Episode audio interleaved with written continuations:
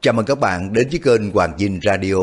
Hôm nay mà các bạn tiếp tục nghe bộ truyện Lục Mạch Thần Kiếm tập 31 của tác giả Kim Dung qua giọng đọc Hoàng Dinh. Chúc các bạn nghe truyện vui vẻ. Chương 55 Đinh Xuân Thu gặp trưởng của Du Thẳng Chi, lão biết rằng quá công đại pháp của mình tu luyện đã mấy chục năm rồi nên nội lực mạnh hơn đối phương. Nhưng mà về chất độc so với đối phương mình còn kém xa. Nếu hai người tỷ thí, tất lão thua một bậc. Giữa thầy trò của phái tinh tú trước đây, ai mạnh nấy được, ai yếu nấy thua, không có một chút tình nghĩa gì hết. Chẳng những thế, giữa đồng môn với nhau, cách tàn sát càng tệ hại hơn. Vì bị bại về người khác phái thì đối phương còn có phần nhân nhượng, chứ giữa phái tình tú với nhau chẳng ai chịu thua ai bao giờ. Đinh Xuân Thu tự hỏi, cuộc tỷ thí vừa rồi rõ ràng Du Thẳng Chi đã thắng mình, sao gã vẫn năn nỉ xin tha mạng chứ? Chẳng lẽ gã cố ý trêu cợt mình sao? Phép quá công đại pháp này gã học được ở đâu chứ? Đinh Xuân Thu vừa kinh dị vừa bẽn lẽn, nhưng mà lão vốn là người xảo quyệt, ngoài mặt vẫn thản nhiên. Lão đặt chân trái của mình tung mình nhảy đến Du Thẳng Chi rồi mới hỏi gã. Mì thực tình xin tha mạng hay là giả dờ? Du Thẳng Chi dập đầu lia lệ nói, Tiểu nhân một tấm lòng xin lão tiên sinh tha cho cái mạng kiến rùi này. Đinh Xuân Thu nói, mi, mi... Lão nói luôn mấy tiếng mi rồi thốt nhiên làm mặt giận nói, mi ăn cướp bích ngọc dương đỉnh của ta đem giấu ở đâu. Lão nghĩ rằng phàm ai học quá công đại pháp thì không có biết bích ngọc dương đỉnh là không được. Cứ trà hỏi ra đỉnh ngọc hoặc giả có thể điều tra được lai lịch của gã cũng nên. Du Thẳng Chi nói, tiểu tiểu nhân không có cấp đỉnh ngọc của lão tiên sinh, mỗi lần cô nương dùng xong đem cất đi chưa bao giờ cho tiểu nhân mó tay vào. Đinh Xuân Thu mới hỏi một câu đã lòi ra đầu mối đỉnh ngọc thì lại mở cờ trong bụng, lão hỏi tiếp. Chà, mi còn cãi sao? Rõ ràng cô nương bảo mi ăn cắp kia mà. Du Thẳng Chi la lên. Ôi trời ơi, thật là quan uổng cho tiểu nhân rồi. Từ khi mà cô nương luyện băng tầm, rồi tiểu nhân không có thấy đỉnh ngọc đâu cả. Sao mà cô nương lại bảo tiểu nhân ăn cắp chứ? Lão thiền sinh không tin, xin đi tìm cô nương để đối chất ba mặt một lời đi. Đinh Xuân Thu nói, được, đã vậy mi đưa ta đi gặp cô nương để hai người đối chất với nhau một phen. Du Thẳng Chi nói, dần xin lão tiên sinh đi ngay để mà gặp cô nương. Đinh Xuân Thu nói, phải rồi, ta đi bây giờ để tìm thấy mặt nó đặng hỏi cho ra, mi còn sống được hay là phải chịu chết hôm nay sẽ rõ. Du Thản Chi nói, cô nương ở tận bên thành nước liêu á, đường đi thì dịu dợi, phải đi hàng nửa tháng, ít ra là mười mấy ngày mới tới. Hôm nay làm sao mà đối chất được, có điều, có điều... Đinh Xuân Thu vô tình biết được nơi qua tự ở thì mừng rỡ vô cùng, lão hỏi ngay. Có điều là sao? Du Thản Chi nói, nếu lão tiên sinh muốn sang được kinh thành nước liêu, tiểu nhân xin dẫn đường. Đinh Xuân Thu là con người hiểu đời. Tuy Du Thẳng Chi đã chụp lòng sắt, lão không có trông thấy mặt của gã. song chỉ nghe tiếng nói, lão cũng biết rằng chính gã này cũng muốn gặp A Tử. Hiểu sắc là thường tình của con người, A Tử là một cô gái dung nhan mỹ lệ. Lão chắc là Du Thẳng Chi đem lòng say mê nàng. Muốn thử lòng của gã, lão giả giờ đánh trong lãng.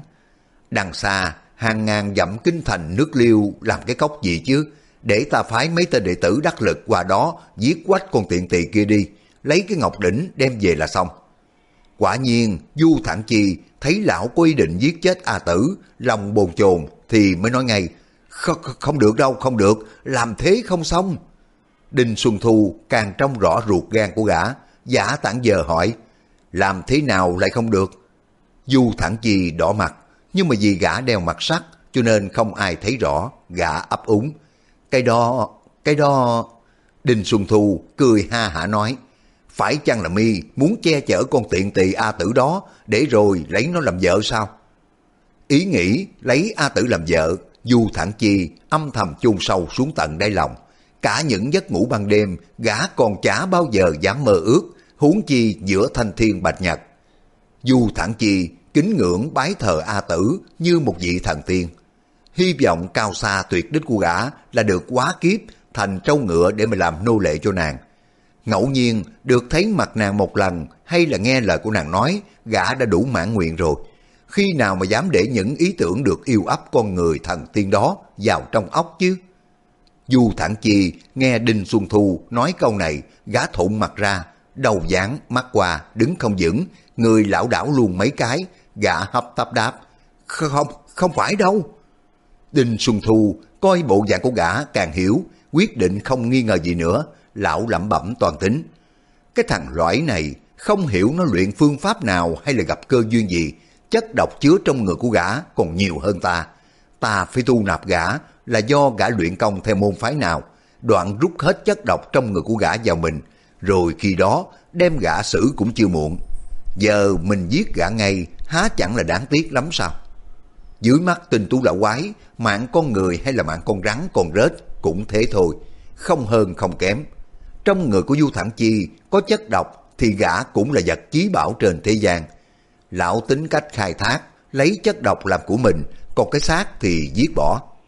Đinh Xuân Thu nghĩ rằng bắt rắn rết độc thì dùng bích ngọc dương đỉnh, còn thu dụng con người độc, dù thẳng chi thì phải dùng cái mồi khác rồi, có thế thôi. Cái mồi tốt nhất đủ để làm điên đảo thần hồn của Du Thẳng Chi chính là A Tử. Cái mồi này nhử được con người độc, đồng thời có thể lấy được đỉnh ngọc về. Sau cùng là giết được A Tử nữa. Vậy chuyến đi này được cả ba việc, thật là tuyệt diệu.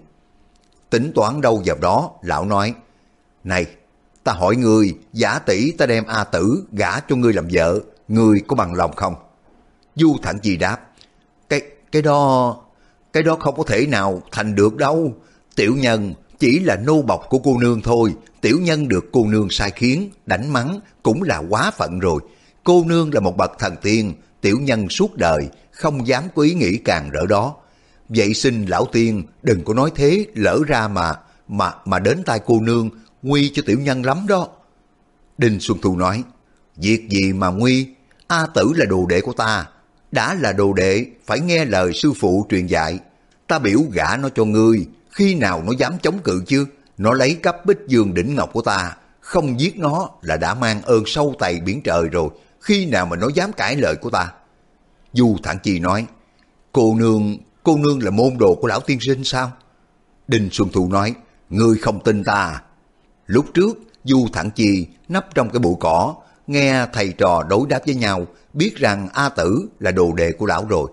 Có điều gã lại không hiểu tại sao mà con người nhan sắc nguyệt thẹn qua nhường, phong tư tao nhã, lại cùng bọn đê tiện bị ổi này là bạn đồng môn, chẳng quá ra cá mẹ một lứa, mà do đó nàng mất cả phẩm cách con người. Đinh Xuân Thu trỏ gã đồ đệ mũi sư tử hỏi, tiểu sư mụ của ngươi hình dung thế nào? Gã mũi sư tử đáp, năm nay A tử 16 tuổi, nàng mặt trái xoan, càm thon, má lúm đồng tiền, thân hình lả lướt, da trắng nõn nà, môi trên hơi cong, mắt đen láy, rất là tinh nhanh. Tính nàng ưa mặc áo tía, lưng thắt đai vàng. Du Thản Chi nghe tên đồ đệ mũi sư tử tả đúng cái hình dáng qua Tử. Mỗi câu hắn nói ra là mỗi lần trái tim của gã đập thình thịch. Khi gã nghe hắn nói hết lời, không còn nghi ngờ nữa, gã khẽ nói, hình dáng cô nương quả đúng là như thế. Đinh Xuân Thu nói tiếp, nếu mà ngươi muốn lấy A Tử làm vợ cũng dễ thôi, có điều môn phái của ta có những lề luật á, nhất định là nữ đệ tử, không gả cho người ngoài, chỉ gả cho người đồng môn bản phái. Ngươi tuy là hình thù cổ quái, nhưng mà ta đặc biệt á, thu nhận ngươi làm đồ đệ, nếu ngươi chịu bái ta làm sư phụ. Du Thẳng Chi nghe lão nói mấy câu sẽ lấy A Tử làm vợ, tuy gã không có dám mơ tưởng hảo quyền, nhưng mà gã vẫn hỏi lại, nếu tiểu nhân lại lão tiên sinh làm sư phụ thì tiểu nhân cũng là đồng môn của cô nương có phải không? Đinh Xuân Thu thấy Du Thẳng Chi có ý trì nghi, chưa có tỏ rõ thái độ liền nói. Con nhỏ A Tử dễ thương thật đấy, chả trách bao nhiêu gã nam đệ tử đồng môn cứ lầm lè chực lấy nó làm vợ. Ta nhớ đến công lao người bữa nay mà ngươi đã bái ta làm sư phụ, ta phải lấy ân tình đặc biệt đối đãi với người cũng là lẽ thường thôi. Du Thẳng Chi nghe lão nói vậy, bất giác lòng nóng như lửa, gã lẩm bẩm. Nếu ta để mất cơ hội này, sẽ phải ân hận suốt đời. Kể ra, không bao giờ ta tính lớn chuyện lấy cô nương làm vợ. Nhưng mà, nhưng mà ta, ta không có thể để cô nương lọt vào tay phường chó má, những cái quân súc sinh đê tiện kia được. chớp mắt, bầu máu nóng trào lên trong người của gã, gã quỳ xuống lại nói, Sư phụ, đệ tử là Du Thản Chi, xin bái kiến sư phụ làm lễ nhập môn, xin sư phụ thu nạp. Đinh Xuân Thu nói, Ngươi đã nguyện ý, lại ta làm thầy là được rồi, nhưng mà lề luật của bản môn rất nhiều, ngươi có giữ đúng được không?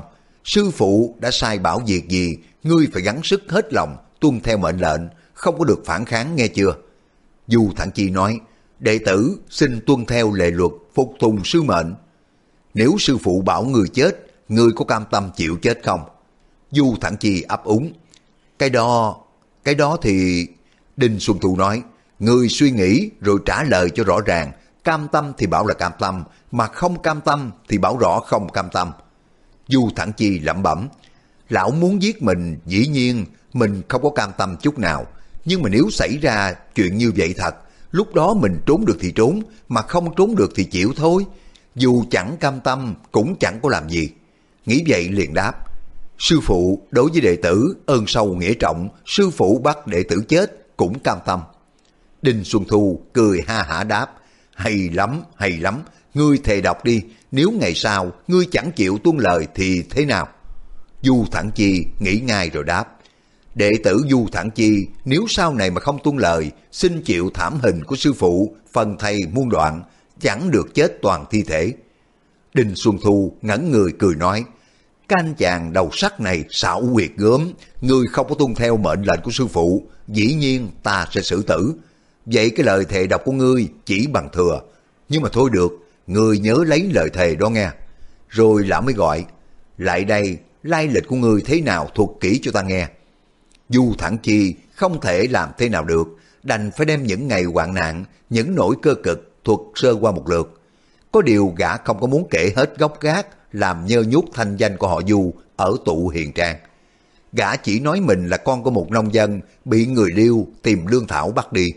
Gã được gặp A Tử rồi cùng với nàng đi bắt rắn độc. Lúc mà Du Thẳng Chi kể đến chuyện bắt con băng tầm, Đinh Xuân Thu để ý nghe một cách rất là chăm chú. Lão hỏi kỹ về hình thù con băng tầm, có điều lão vẫn giữ một khuôn mặt thản nhiên, tuyệt không có lộ vẻ gì khác lạ. Du Thẳng Chi nghĩ thầm, cái vị sư phụ này không phải là người tốt. Nếu mình nói rõ cho hắn biết cuốn kinh chữ phạn, tất lão đoạt mất.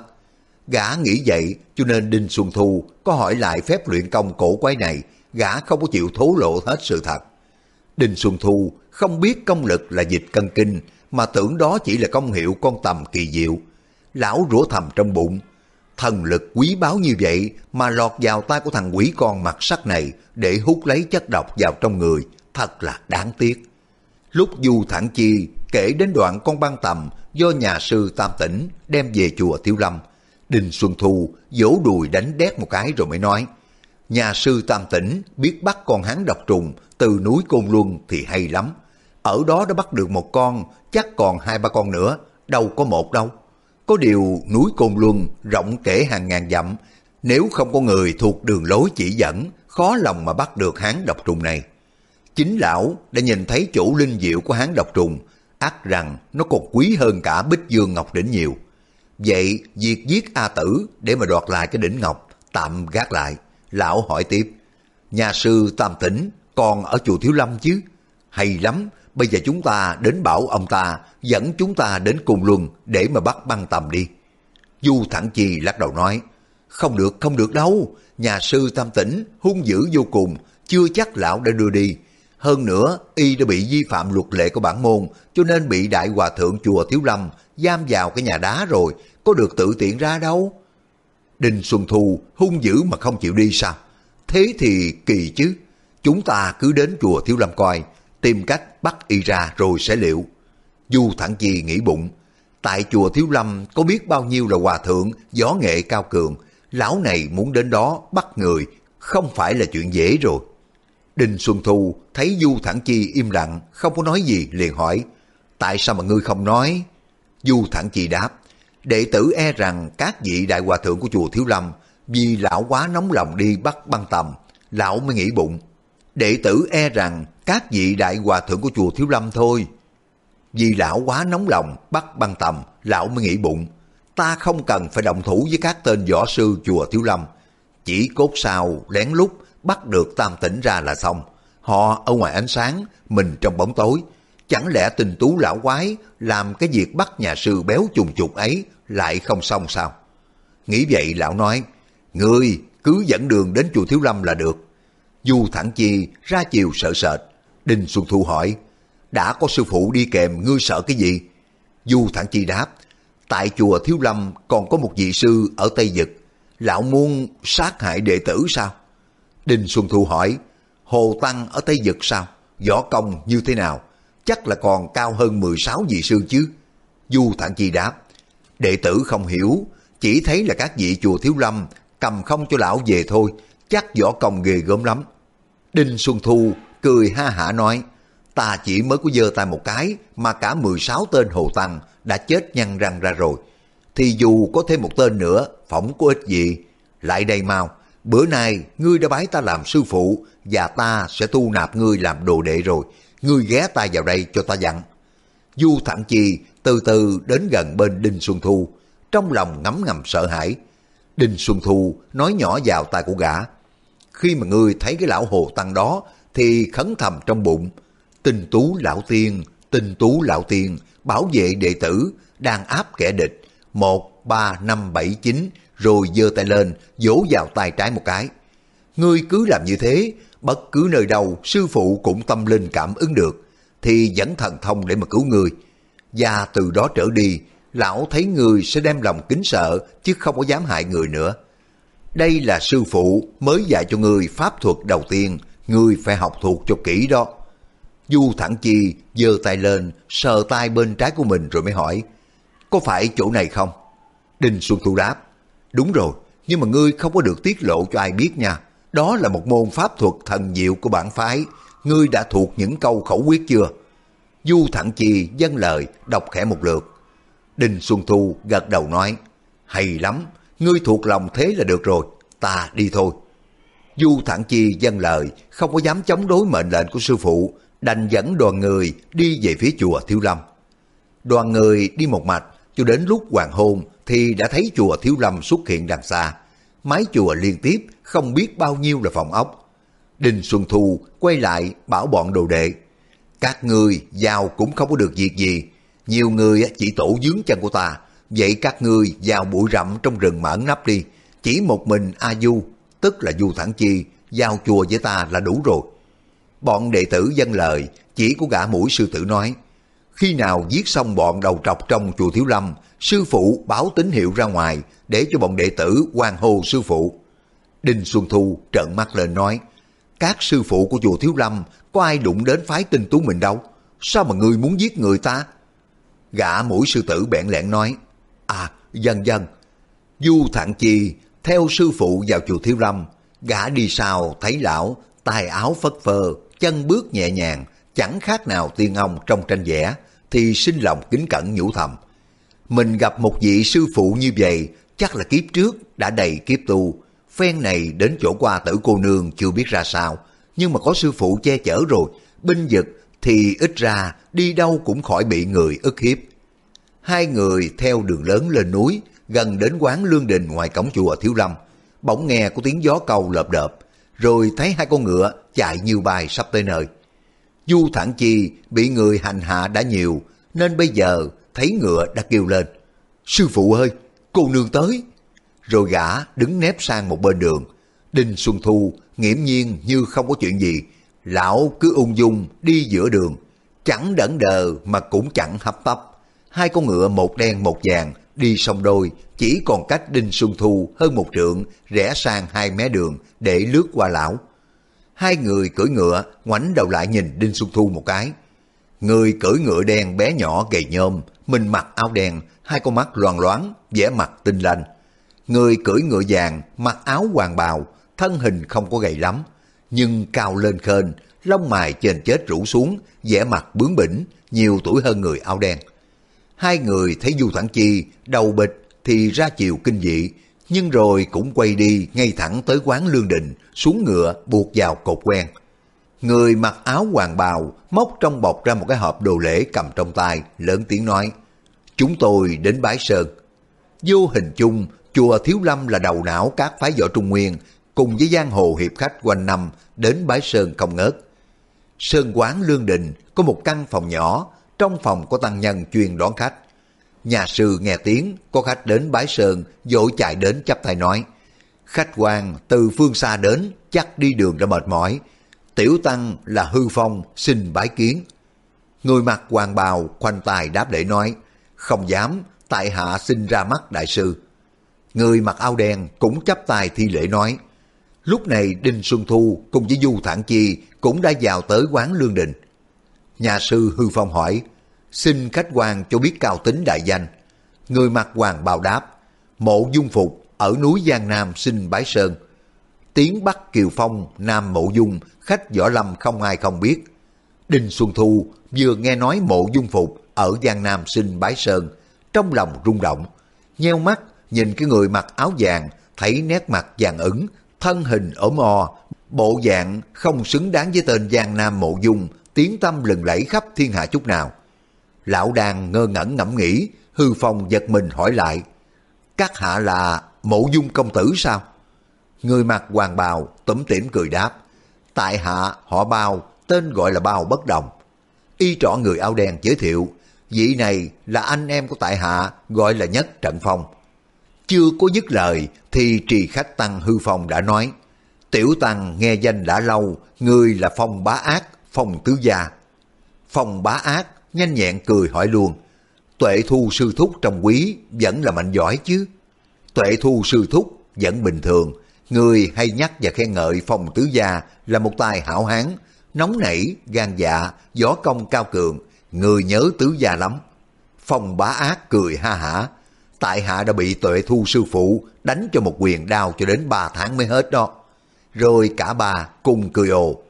Nguyên lão phong bá ác là một người ưa tranh đấu, gặp ai cũng muốn giành sự đánh nhau chơi. Mấy năm trước, chẳng có chuyện gì cũng vào chùa Thiếu Lâm rồi mới xảy ra cuộc ác đấu với tuệ thu thiền sư. Hai bên kẻ nửa cần người tám lạng, chẳng ai thua ai.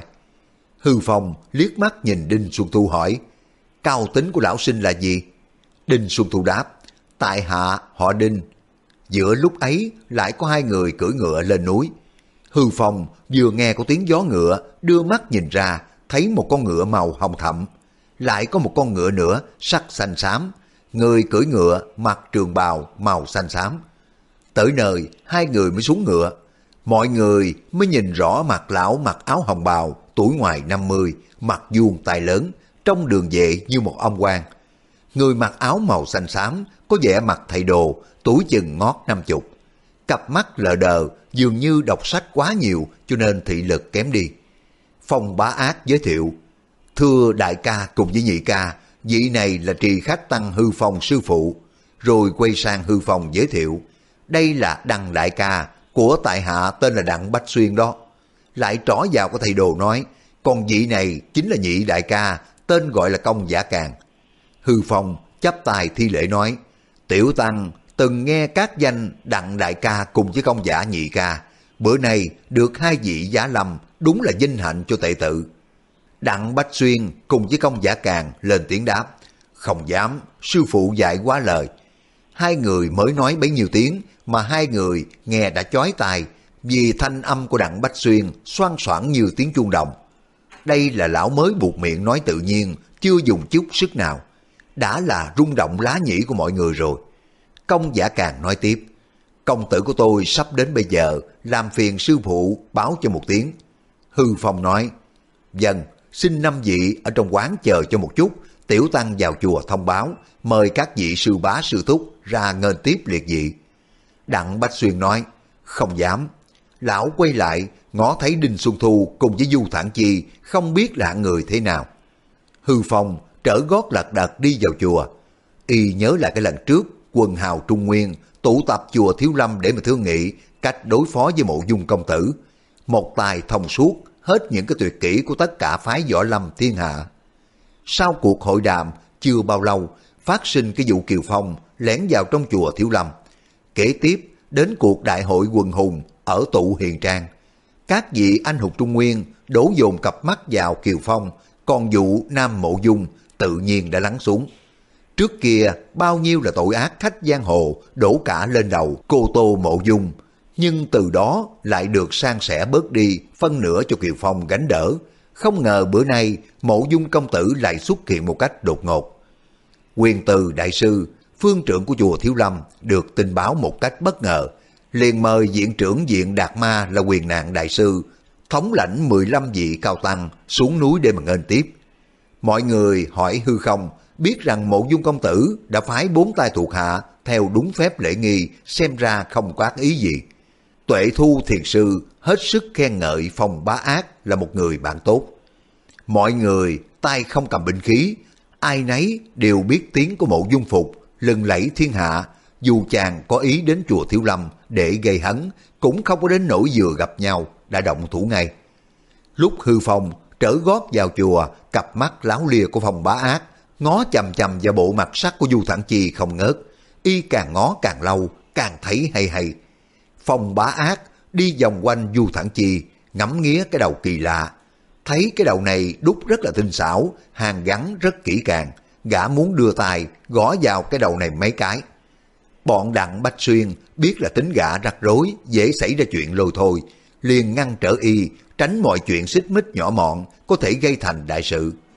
Phong bá ác, xem ngắm một hồi gợi chuyện. Này, anh bạn, anh mạnh giỏi chứ?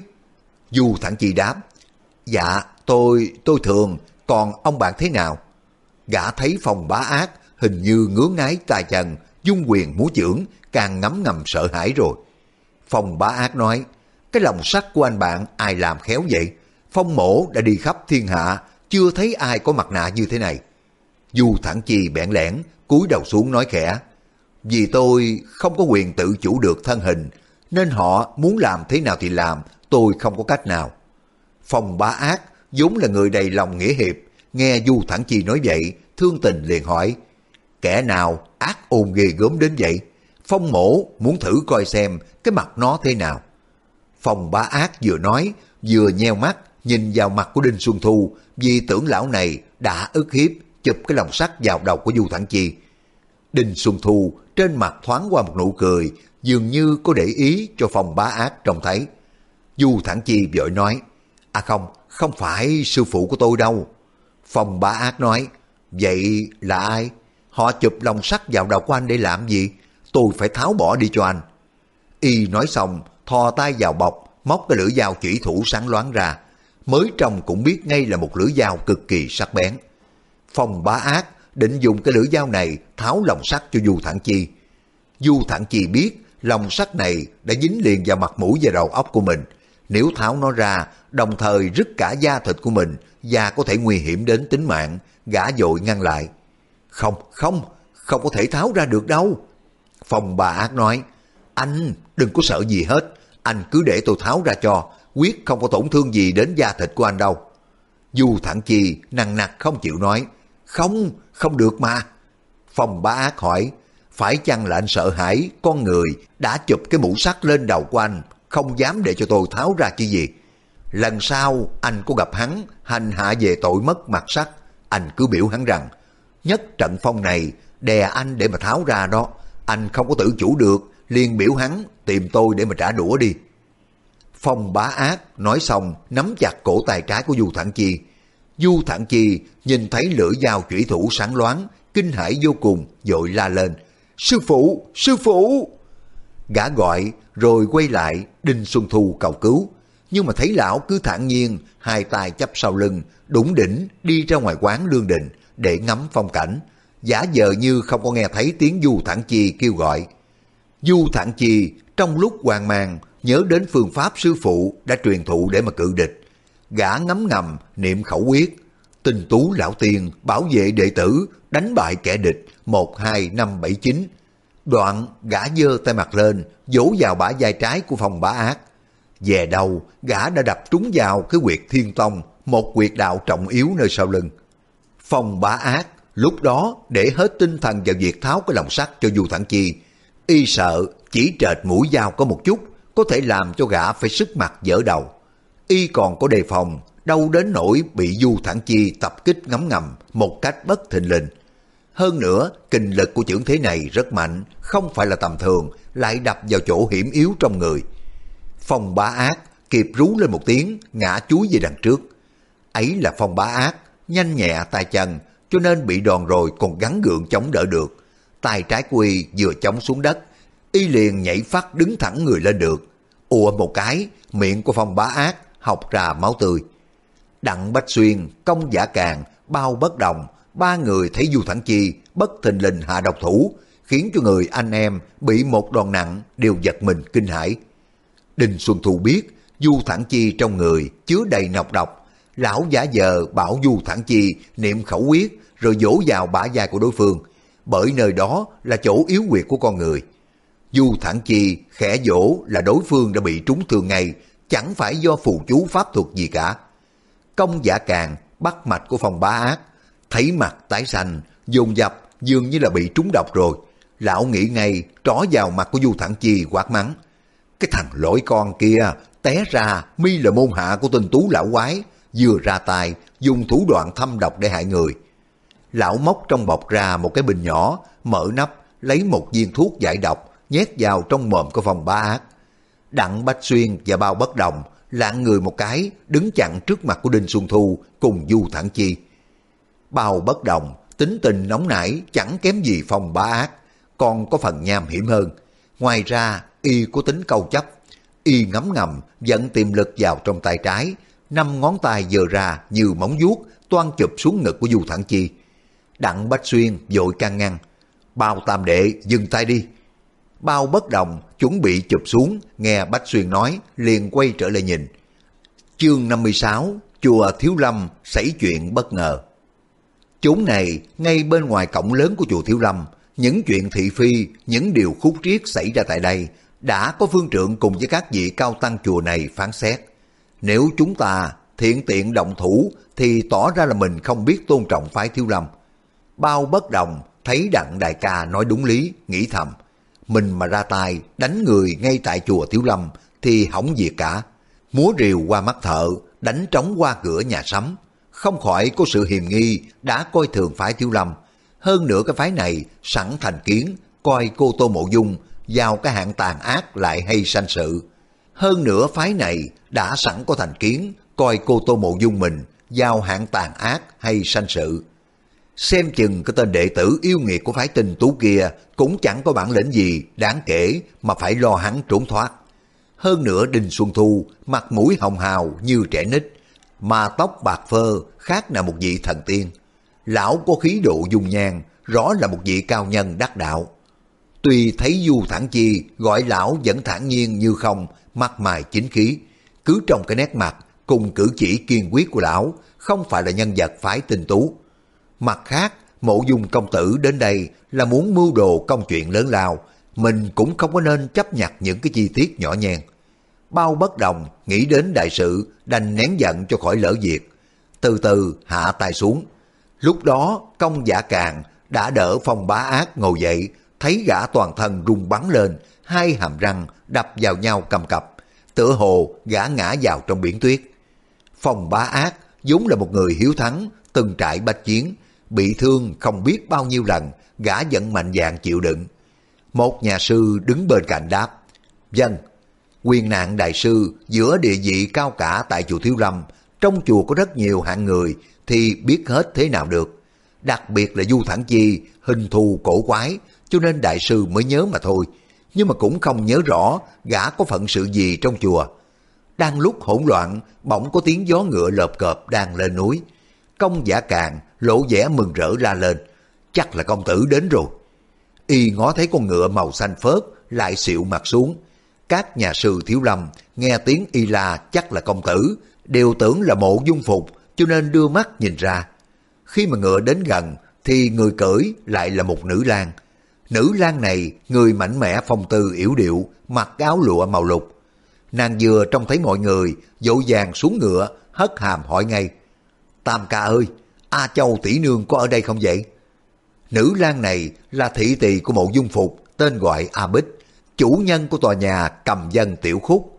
Ngày nọ A Châu cải trang vào chùa Thiếu Lâm lấy kinh sách đã lâu không có trở về. A Bích rất nóng lòng, hàng ngày thôi thúc mộ dung phục đi tìm. Xong mà chàng mắc nhiều việc trọng yếu, không có muốn gì một gã thị tỳ điều động binh tướng đến chùa Thiếu Lâm tra xét.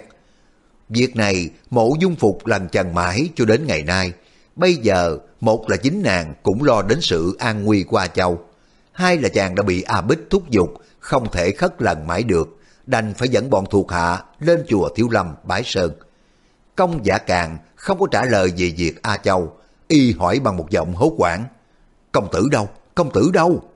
A Bích dắt ngựa rảo bước đến trước quán Lương Đình nói, Dọc đường công tử gặp một nhà sư đang đuổi theo một cô gái để hà hiếp. Công tử lấy làm bất bình, muốn ra tài cứu vớt. liền sai tiểu muội đến trước đây, chắc công tử sắp tới nơi rồi. Rồi nàng nhìn phòng bá ác. Ủa, tứ ca, tứ ca, sao vậy? Nàng buông dây cương trong tay xuống, chạy đến bên cạnh phòng bá ác. Tóc của nàng phủ một lớp sương trắng mỏng, mớ tóc đen lấy, đột nhiên biến thành đầu bạc. Nàng chìa tay ra, muốn nắm lấy cổ tay của phong bá ác. Công giả càng dội giật tay của nàng ra nói, tứ đệ đã trúng chất kịch độc, đừng có chạm vào người của y. Bọn thủ hạ của mộ dung phục là Đặng Bách Xuyên, Công Giả Càng, Bao Bất Đồng, Phong Ba Ác, A Châu, A Bích. Sáu người này vẫn coi nhau như tình anh em. A Bích nghe nói tứ ca đã bị trúng độc, vừa kinh hãi vừa tức giận, nàng trừng mắt nhìn các nhà sư của Thiếu Lâm hỏi, phải chăng là các vị đại hòa thượng đã hại tứ gia? Mau, lấy thuốc giải độc để cứu cho tứ ca của tôi đi. Công giả càng lắc đầu nói, không phải là mấy vị đây. Bất thình lình, tiếng chuông chùa bong bong khua nhộn lên. Các nhà sư cả kinh thất sắc, tiếng chuông đổ liên hồi ra chiều cấp bách. Công giả càng cùng gia bích, tuy không có hiểu chuyện gì, nhưng mà cũng đoán là trong chùa xảy ra một cuộc diễn biến khẩn cấp bỗng thấy hai nhà sư mặc áo trò từ cửa ngách trong chùa hốt quảng chạy ra. khinh công của hai nhà sư này giao hạng rất thuần thục, chớp mắt trước quán lương đình. Nhà sư chạy trước, trông thấy quyền nàng đại sư đã khom lưng bẩm báo. Bạch sư bá, sau núi có kẻ địch lẻn vào, quyền thống sư bá đã bị thương rất nặng. Quyền nạn gật đầu hỏi, chúng đến mấy người, hình dạng thế nào? Quyền nạn đại sư lúc nào vẻ mặt cũng rất bình tĩnh, Nghe quyền thống đại sư đã bị thương, không khỏi ngạc nhiên. Nguyên quyền thống về đường quyền trưởng đã đến mức siêu quần, là một trong những tài cao thủ giàu bậc nhất của chùa Thiếu Lâm. Kẻ địch, dù có võ nghệ cao cường đến đâu, cũng phải chiến đấu dai dẳng mới có thể đánh y bị thương được. Thế mà các nhà sư vừa mới ra khỏi cửa chùa, ông đã bị thương ngay, là nghĩa làm sao? Nhà sư báo tin đáp, Tiểu Điệt không có hiểu bên địch có bao nhiêu người và chúng là ai. Quyền nạn nhíu cặp lông mày, liếc mắt nhìn công giả càng. Trong bụng của đại sư, yên trí là mộ dung ở Cô Tô, xuôi người đến đột kích, mới đánh quyền thống được mau lẹ như thế. Và có lẽ chính là mộ dung phục đã ra tay. Đại sư lạnh lùng nói móc, cái kế dương đồng kích tay gớm thật. Công giả càng đem hết tâm trí trong nơm phòng bá ác, chẳng để ý gì đến câu nói xoáy của quyền nạn. Nhiều vị cao tăng của chùa Thiếu Lâm ra quán lương định để ngân tiếp mộ dung phục mà không có thấy chàng đâu, đã sinh lòng ngờ vực. Khi nghe tiếng chuông chùa báo động rồi được tin quyền thống bị thương, mọi người mới từ từ dời chỗ bao dây bọn công giả càng vào giữa. Trong chùa Thiếu Lâm có biết bao nhiêu tay cao thủ, cho nên những nhà sư đã ra quán lương định, không còn vội vã quay về cứu ứng. Một lát sau, dứt cái tiếng chuông báo động, lại có một nhà sư trong chùa chạy ra bảo, sau chùa có hai người lạ mặt xuất hiện, một người tự xưng là họ đặng, thủ hạ, nhà mộ dung cô tô. Còn một người nữa cũng đã bị thương, ngã lăn ra đất. Kẻ địch đã tẩu thoát, không biết đi về phương nào. Công giả càng bực mình vội hỏi, người bị thương là ai? Phải chăng là một hàng tử gầy nhôm, mặc áo hoàng bào? Nhà sư kia không trả lời câu của giả càng hỏi, mắt lộ vẻ băn khoăn, lưu ý đề phòng coi y là kẻ địch. Trong vẻ mặt của nhà sư, công giả càng cũng biết rõ người bị thương chính là bao bất đồng. Công giả càng tuy rất nóng lòng, nhưng mà nghĩ đến tứ đệ bị thương nằm đây, không có dám bỏ đi. Y đành để cho tam đệ, cho đại ca trong nôm, chắc cũng không có vấn đề gì đáng ngạc cho lắm. Quyền nạn thấy công giả càng tuyệt không có để ý đến chuyện kháng cự, còn A Bích chỉ là một thiếu nữ xinh đẹp yếu đuối. Nước mắt ngắn, nước mắt dài, chẳng có làm gì được ai, nhà sư chậm rãi hỏi, mộ dung công tử có đến không, để chúng tôi chờ đây nghênh tiếp đại giá. A Bích khép nép đáp, công tử của tiểu nữ giữa đường gặp một gã ác tăng hiếp đáp một cô gái yếu đuối. Người còn đuổi theo gã để giải cứu cho nàng, không có dám làm phiền các đại sư chờ lâu. Quyền nạn lộ vẻ không bằng lòng nói, các tăng sĩ của bản tự vốn giữ thanh quy, có lý đâu đi hiếp tróc đàn bà con gái. Cô nương ăn nói hồ đồ, có điều lão tăng thấy cô nương trẻ người non dạ, chẳng có thèm chấp trách làm gì.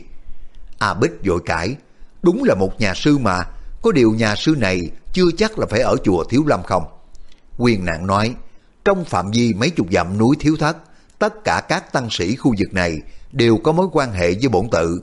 Nếu không xuống tóc ở đây, cũng là thời thường trú ngụ. Cô nương, quyền nạn dũng nóng tính, toan cho nàng một bài học, nhưng mà thấy vẻ mặt qua bích khổ sở đáng thương, không nở nặng lời, cho nên nói dở câu rồi ngưng bặt. Trầm ngâm một lúc, đại sư nghi ngờ mộ dung phục chẳng có ý tứ tử tế với mình, liền nói, xin mời ba vị cùng giao tệ tự nghỉ ngơi, chờ mộ dung công tử đến đây. Câu này của nhà sư có ý muốn giam giữ bọn công giả càng. Nếu giả càng không nghe thì phải đi đến cửa ngép. Còn A Bích cô nương thì chùa không có tiện lưu giữ để tùy ý cô ta muốn đi đâu thì đi. Không ngờ công giả càng lại chịu ngay, y nói, chúng tôi chỉ e quấy nhiễu quý tự nhiều quá rồi. Rồi cúi xuống, ẩm phòng bá ác vào trong lòng, rảo bước đi vào cửa chùa. A Bích vừa đi vào hỏi nhà sư báo ra tin sau cùng. Đại sư phụ, tam ca của tiểu nữ bị thương có nặng lắm không? Người mặc áo hoàng bào chính là tam ca của tiểu nữ đó. Y, y đã bị thương thế nào? Có phải y bị các vị hòa thượng trong quý tự đánh bị thương không vậy? Các nhà sư rảo bước về chùa rồi, còn nhà sư này thấy quyền nạn đi lên cũng không có dám nói nhiều. Nhưng mà nghe A Bích ăn nói dịu dàng quyển chuyển, y không có nỡ bỏ qua khẽ đáp. Thằng thí, thí chủ, thí chủ đó, y toàn biểu của thằng cha đó, nhưng mà nể mặt qua Bích cho nên đổi lại vị thí chủ. Ngừng một lát lại nói tiếp, vị thí chủ đó không hiểu đã bị ai đánh, không phải là nhà chùa chúng tôi, cũng không có bị thương hệt như thí chủ này. Y vừa nói, vừa chỉ vào phòng bá ác. Quyền nạn rùng mình hỏi, cả quyền thống sư đệ cũng bị rét rung cầm cập có phải không? Nhà sư kia nói, à đúng vậy. Quyền nạn đại sư rất lấy làm kỳ, trầm ngâm một lúc lẩm bẩm. Tại sao cả ba người cùng bị thương giống nhau? Nhà sư kia đáp, quyền thống sư bá, da thịt lạnh toát, phương trượng đã đem kim cương trưởng lực để mà giúp dương khí cho người mà vẫn chưa khỏi. Quyền nạn nghe nhà sư nói đến bốn chữ mà vẫn chưa khỏi, thật là một lối mập mờ, tỏ ra không có muốn nói rõ chỗ một mình kém cỏi trước mặt của người ngoài. Đáng lý phải nói là chẳng quan thua gì mới đúng sự thật. Quyền nạn nhìn thấy tình trạng của phong bá ác, ra chiều khổ cực, càng lo cho quyền thống sư đệ. Đại sư đột nhiên chi bàn chân xuống đất, băng người ra cửa, trông tựa hồ như là một bóng dây đỏ bay qua. Công giả càng rùng mình khen thầm, thần pháp tuyệt diệu. Cả đoàn người giao đến phòng tiếp khách ở bên Đại Hùng Bảo Điện. Các nhà sư nhìn nhận là bọn công giả càng ba người đều là cựu địch, cho nên không ai tỏ vẻ niềm nở nhã nhặn, mà chỉ giữ thái độ quan đại của môn phái lớn. Cũng mời ngồi uống trà, nhưng mà ra chiều lạnh nhạt. Công giả càng hỏi ngay, người anh em của tại hạ bị thương hiện giờ ở đâu? Bỗng thấy phía sau nhà có tiếng quang quang như tiếng chuông đồng của đặng Bách Xuyên đáp lại. Nhị đệ, ta ở đây, nhị đệ cũng đã bị người ta hạ độc thủ rồi. Đặng Bách Xuyên ẩm bao bất đồng chạy vào vẻ mặt lo âu. Bách Xuyên đặt bao bất đồng xuống ghế. Công giả càng móc ba viên thuốc giải độc nhét vào trong miệng của bao bất đồng. Bao bất đồng rung như cây sấy, hai hàm răng đập vào nhau lập cập nói Gã tiểu tử mặt sắc đó là thuộc hạ của phái nào, tà đạo ghê gớm, tiểu đệ, tiểu đệ nên... Gã nói luôn ba tiếng tiểu đệ, rồi hàm răng lập cập đập vào nhau. A Bích lấy cái tấm khăn lau mặt của mình ra, lau mồ hôi tráng cho vị nghĩa huynh. Nàng thấy những giọt mồ hôi chớp mắt đã động lại thành những cái hạt sương.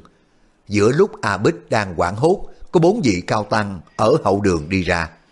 Vị đi đầu nhìn Đặng Bách Xuyên nói, Đặng thí chủ, quyền thống sư huynh ở tệ tự cũng đã bị gã đầu sắt đánh bị thương, ta thuộc của gã ghê gớm lắm. Quyền tử phương trượng nói, hai vị thí chủ bị thương hãy uống trước mấy cái viên chính khí lục dương đan của bảo tự, lão tăng sẽ dùng thuần dương là hang công để mà trợ lực cho hai vị. Đặng Bách Xuyên nghe nói cả mừng, y biết rằng chính khí lục dương đan là một thứ linh đan hạng nhất, rất nổi tiếng khắp thiên hạ của chùa Thiếu Lâm, chữa hàng độc hiệu nghiệm như thần. Y lại biết thuần dương la hán công là tuyệt kỹ của phái Thiếu Lâm, người ta tu luyện môn này khởi đầu từ thổi nhỏ phải cố công rèn luyện, ít ra từ 40 năm trở lên mới hy vọng thành đạt được cái mức thượng thặng. Nếu không, phải là một vị cao tăng giữ luật thanh tu từ lúc xuất gia và tuyệt đối không gần nữ sắc gần bốn năm chục năm. Nếu không, không tài nào mà giữ được thân thể tráng kiện của tuổi trẻ cho đến lúc già. Y liền cùng với công giả càng khoanh tay tạ ơn. Vị tăng này lấy ra hai viên thuốc lớn bằng mắt rồng, đỏ tươi như máu, nhét vào trong miệng của bao bất đồng và phòng bá ác. Bốn vị lão tăng lại chia ra làm hai chỗ, hai vị phục thị cho một người, đặt bàn tay vào ngực và bụng của bao bất đồng, cùng phòng bá ác, rồi mới dẫn nội lực, khí thuần dương vào trong mình của hai gã. Trong khoảng thời gian chừng ăn xong cái bữa cơm, bao bất đồng cùng với phòng bá ác mới hết rung, nét mặt xám xanh đã biến chuyển lại dần. Sau Kiều Phong đưa A Châu đến tụ hiền trang nhờ tiết thần y điều trị. A Châu nói dối, nàng đã gặp một chàng thanh niên đánh bị thương. Lúc đó các vị cao tăng chùa Thiếu Lâm là quyền tịch, quyền nạn đều được mắt thấy. Nhưng mà không ai biết đến chỗ của nàng đã trá hình trí thanh hòa thượng để mà lấy cắp kinh sách của chùa. Vì thế, A Bích xin phương trượng tha A Châu. Mọi người không có ai biết việc đó. Thực ra trên cõi đời này chỉ có một người biết rõ đầu đuôi vụ ấy, chính là Kiều Phong thôi. Quyền từ tức mình nói, cô nương này nói chuyện gì, tệ tự để giữ người không tha. Tất cô đã nghe lầm rồi, chùa Thiếu Lâm là một nơi thanh tu của những người xuất gia, giới luật cực kỳ nghiêm mật, quyết chẳng có ai dám làm điều càng rỡ đâu. A Bích mới dội nói, tiểu nữ nào đâu có bảo các vị làm điều càng rỡ, tiểu nữ biết rằng A Châu vốn tính tình ngang ngạnh, tinh nghịch, nhất định đã gây nên tội lỗi với nhà chùa. Vì vậy công tử của tiểu nữ bữa nay đến đây bồi tội bằng những cái lời lẽ phải chăng để khẩn cầu các vị, xin các vị phóng xá chị A Châu, tiểu nữ xin dập đầu bái tạ. Nàng thấy vẻ mặt của quyền từ phương trượng rất hiền lành, mà quyền nạn đại sư ra chiều nghiêm khắc. Nàng chắc cái vụ này các vị lão hòa thượng quyền nạn, quyền tịch có ý làm khó dễ, cho nên bước lại toan lại lục. Quyền nạn phất tay áo một cái, khẽ đẩy nàng, khiến cho nàng không có thể quỳ xuống được. Thế tụ lý càng khô của quyền nạn đại sư là một trong những tuyệt kỹ của phái tiêu lâm. A Bích thấy một luồng khí lực ngăn cản mình, không có cho quỳ lại xuống, trong lòng lấy làm quái dị. Quyền nạn nói, lệ luật của chùa Thiếu Lâm từ mấy trăm năm nay không có đón tiếp nữ thí chủ. Tỷ nương của cô từng nói đến chùa có dám lưu lại, mà dù cô ta có muốn vào đây, chùa Thiếu Lâm cũng khước từ không có dám để cô vào. Chỗ ta đang ngồi đây, đã ngoài phạm vi của bổn tự và phương trượng đặc biệt nể cô nương mới mời vào đây để mà tương hội. A Bích rung rinh hàng lệ, muốn khóc mới hỏi, các vị không có lừa gạt tiểu nữ đó chứ? Vậy thì cái chị A Châu của tiểu nữ đi đâu rồi? Hôm đó rõ ràng tỷ nương bảo tiểu nữ là lên chùa Thiếu Lâm mà. A Bích là một người xinh đẹp, lại nói năng cử chỉ rất ôn hòa khả ái. Nàng không có lanh lợi hoạt bát như A Châu, cũng không có điêu xảo cổ quái như A Tử. Các vị cao tăng chùa Thiếu Lâm tu hành đắc đạo mấy chục năm trời, không ai còn nhớ đến dáng điệu nồng nàn của nữ nhi nữa. Thế mà lúc này, lời của A Bích tha thiết khẩn cầu khiến cho các vị không khỏi động tâm. Các vị coi nàng chẳng khác gì con cháu của mình, vẻ mặt lộ ra những nét từ ái vô bờ bến. Quyền tịch đại sư nói, Hư Phong, ngươi đi kêu ẩn nguyệt sư bá, ở thiện duyên đường, mở cuộc điều tra xem vị cô nương chị cô này đã lạc vào nơi nào. Khi mà điều tra được rồi, lập tức đưa tin xuống nhà của mộ dung công tử ở Cô Tô. Bọn Đặng Bách Xuyên, A Bích đều biết thiện duyên đường là một cơ quan của Thiếu Lâm chuyên việc liên lạc với các bậc anh hùng trên chốn giang hồ. Quyền tịch đại sư đã giao phó công việc này cho họ, rõ ràng đúng là A Châu chưa từng đến đây. Hơn nữa, chùa Thiếu Lâm đã phụ thuộc giúp việc điều tra, mà những cái vị này giao thiệp khắp chốn giang hồ, chắc chắn rằng chẳng bao lâu sẽ biết được tin. Mọi người nghĩ vậy đều ngỏ lời cảm tạ. Quyền tịch hỏi đến trường hợp của bao bất đồng bị thương ra sao.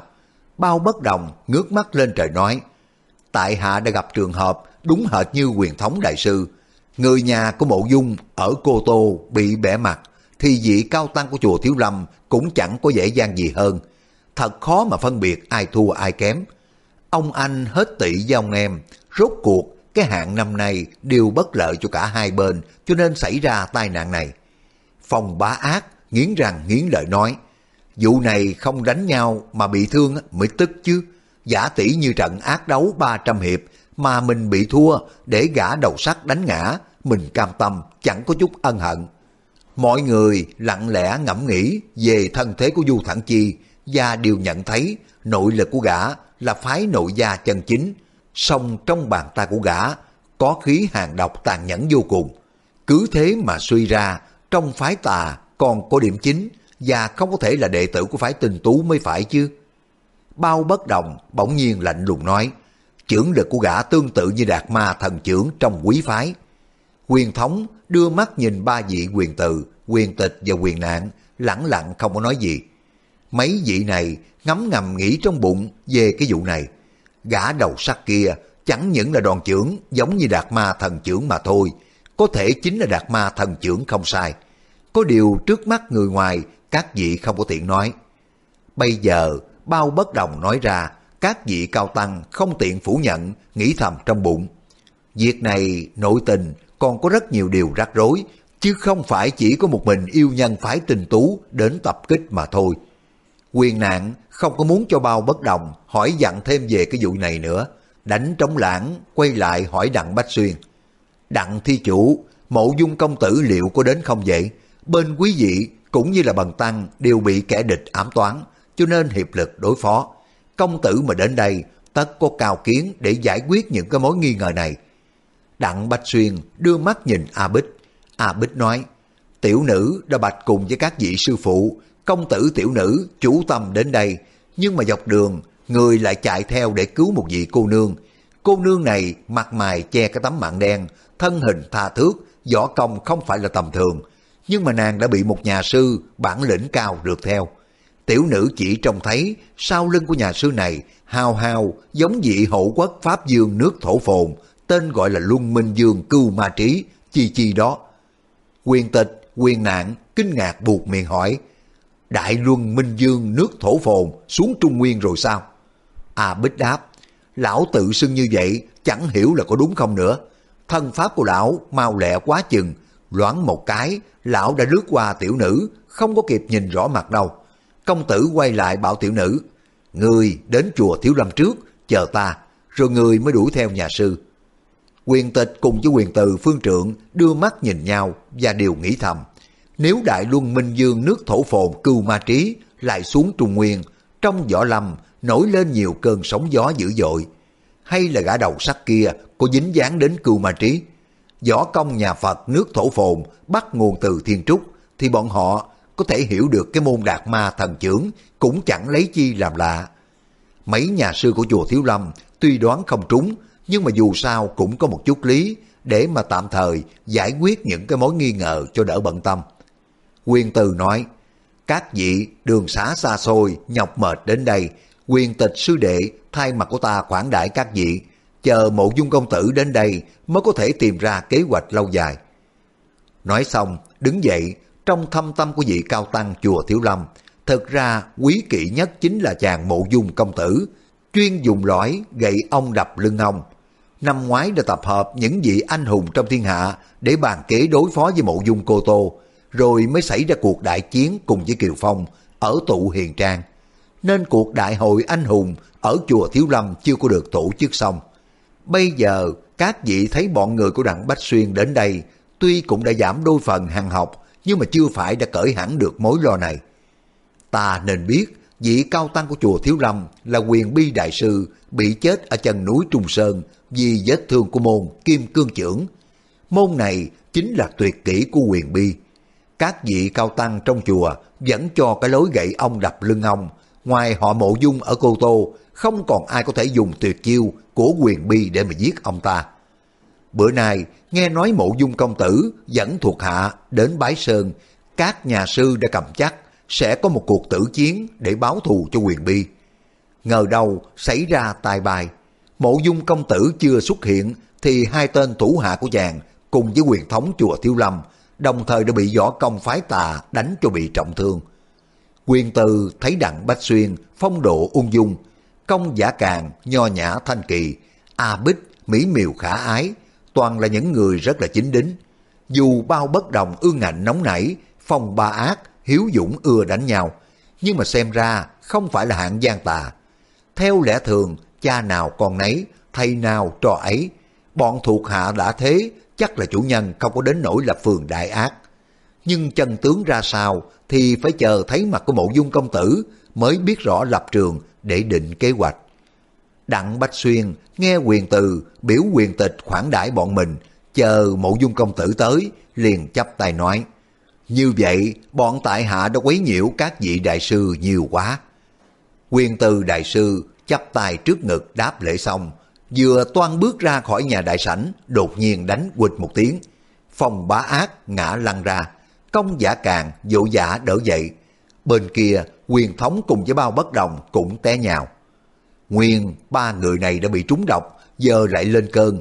Trong chùa Thiếu Lâm, thuốc chữa thương rất nhiều, song chính khí lục dương đan là cái thứ thần hiệu hơn hết, đã không có linh nghiệm rồi.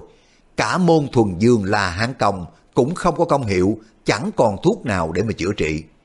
Bọn quyền thống ba người sau một lát lên cơn, mấy cái vị cao tăng hết sức cứu chữa, cực kỳ khổ sở mà chẳng có được bao lâu, thương thế lại tái phát. Mọi người vất vả suốt cả một đêm rồi, đành phải bó tay, chờ đến khi trời sáng. Các bạn vừa nghe xong tập 31 Lục Mạch Thần Kiếm. Cảm ơn các bạn đã quan tâm theo dõi. Hẹn gặp lại các bạn. Hẹn gặp lại các bạn trong phần tiếp theo. Thân ái, chào tạm biệt.